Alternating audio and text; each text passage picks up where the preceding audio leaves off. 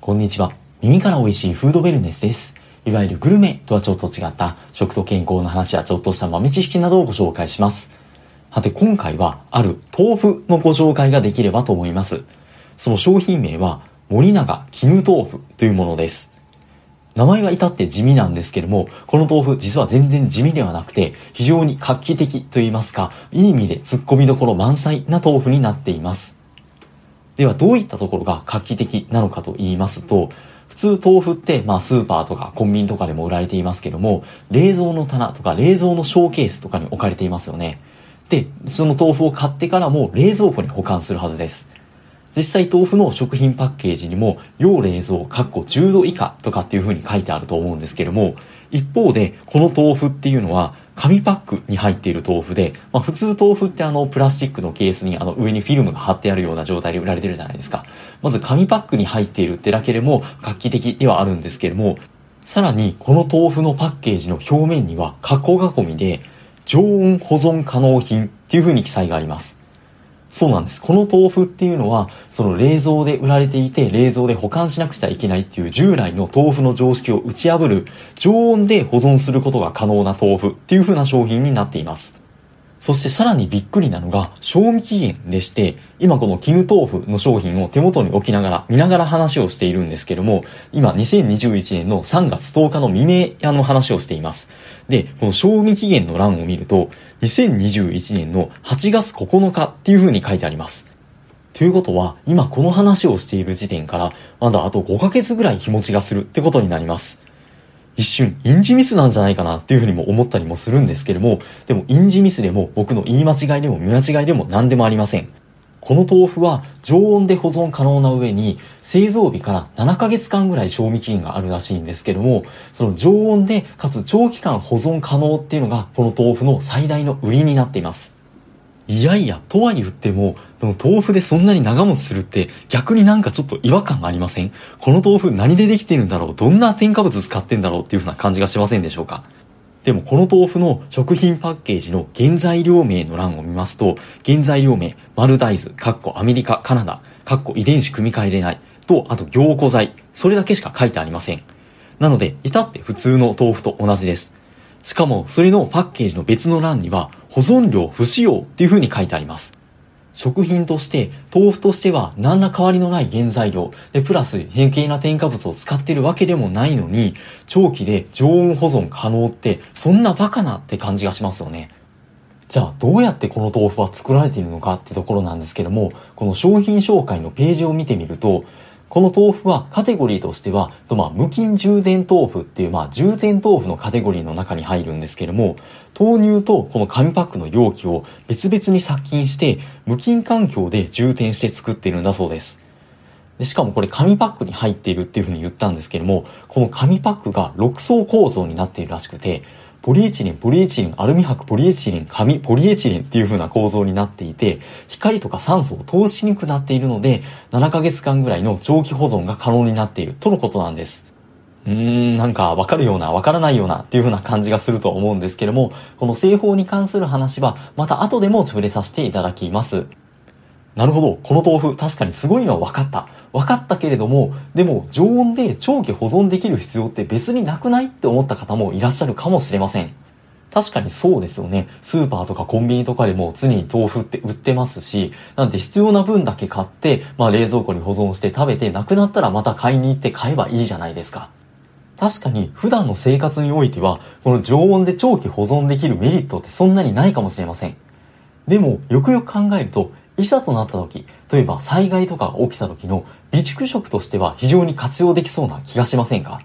なぜかというと、災害時って、まあ、イレギュラーな状態で、まあ、非常に不安とか緊張に駆られている時なので、やっぱり普段食べられているものを、まあ、食べられる方が、まあ、ほっと安心できるっていうふうにも言われています。なので、備蓄食っていうのも、いわゆるその備蓄用の特殊な食品とかっていうよりも、なるべく普段食べているものに近いような食品を備蓄する方がいいっていう風な助言もあったりもします。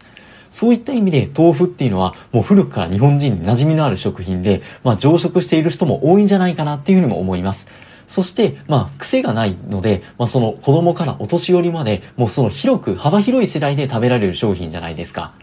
で、しかも豆腐って、まあ今までは要冷蔵だったので、そのいざとなった時に、そのまあ電気が止まって冷蔵庫が使えなくなった時とかっていうと、まあ豆腐って食べられないですよね。でもこの賞味期限がなくて常温で保存可能な豆腐を備蓄しておくと、そのいざとなった時でも、しかもこれ紙パックを開けるだけなんですよ。あの、水を加えたりとか加熱したりとかする必要もなくて、で、まあ、あの、お皿に盛るだけ。しかも、そのお皿に盛ることすらもできない時、な節水とかがやっぱ必要になってきて、お皿洗うのも水が必要じゃないですか。まあ、そういう時の場合は、その紙パックから直接食べることとかっていうのもできるんですよ。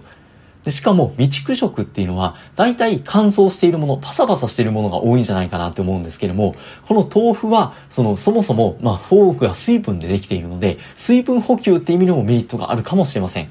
そして何よりも、大体備蓄している食品って、いわゆる主食になるものが多いと思うんですけれども、前回第81回の災害栄養の関する話の時でも紹介したんですけれども、そのいざとなった時の、例えば避難した時に、の食料の救援物資として届くものっていうのは、やっぱり大体おにぎりとかパンとかカップ麺とかの炭水化物がメインになっていて、実際のその避難時とかの食生活っていうのは、炭水化物超過になるっていう風な傾向があるって言われています。その一方で、まあ、そのカップ麺とかそのインスタント系の食品って、まあ、塩分が多いので、塩分過多になったりとか、まあ、その一方で、タンパク質とかっていうのが不足したりですとか、まあ、そのビタミンとかミネラル類とかっていうのも不足する傾向があるっていうふうにも言われています。その点、この豆腐っていうのは、まあ、大豆からできているので、まあ、貴重な植物性のタンパク源にもなりますし、実際食べる時に味付けはするかもしれないんですけれども、豆腐自体にはその味付けとかっていうのは特にはされていないので、まあその塩分の心配っていうのも少ないと思います。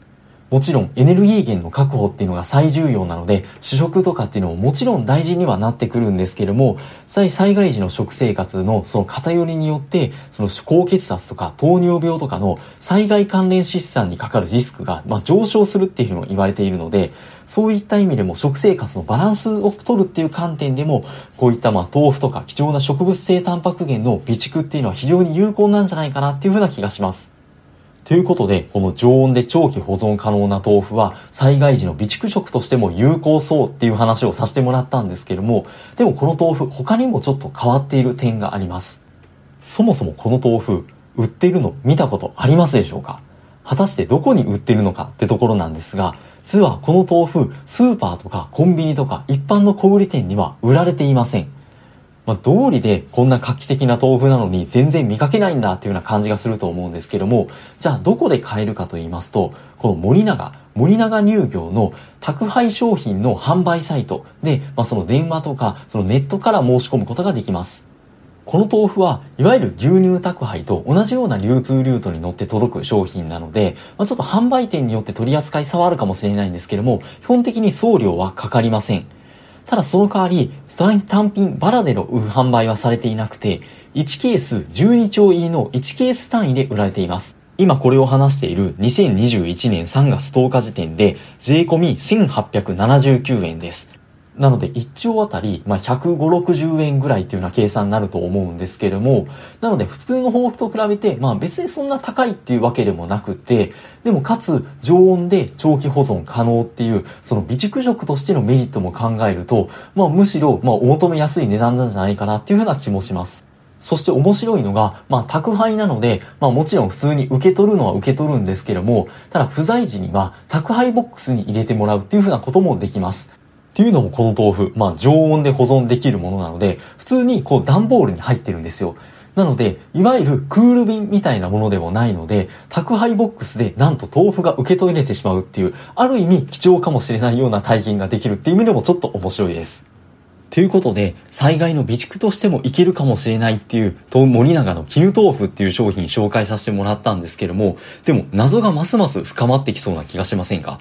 そもそも森永乳業、乳業メーカーですよ。なんで大豆を原料とする豆腐を売っているのか。しかもスーパーとかコンビニなどの小売店ではなくて、宅配専用の商品として売っているのか。その辺の話もできればと思ったんですけども、全然時間が足らなかったので、またの機会に譲らせていただければと思います。ということで、このチャンネルもしよろしければ引き続きフォローとか良かった放送回、いいねをしていただけますと大変幸いです。素敵なフードメンスライフをお過ごしください。本日もありがとうございました。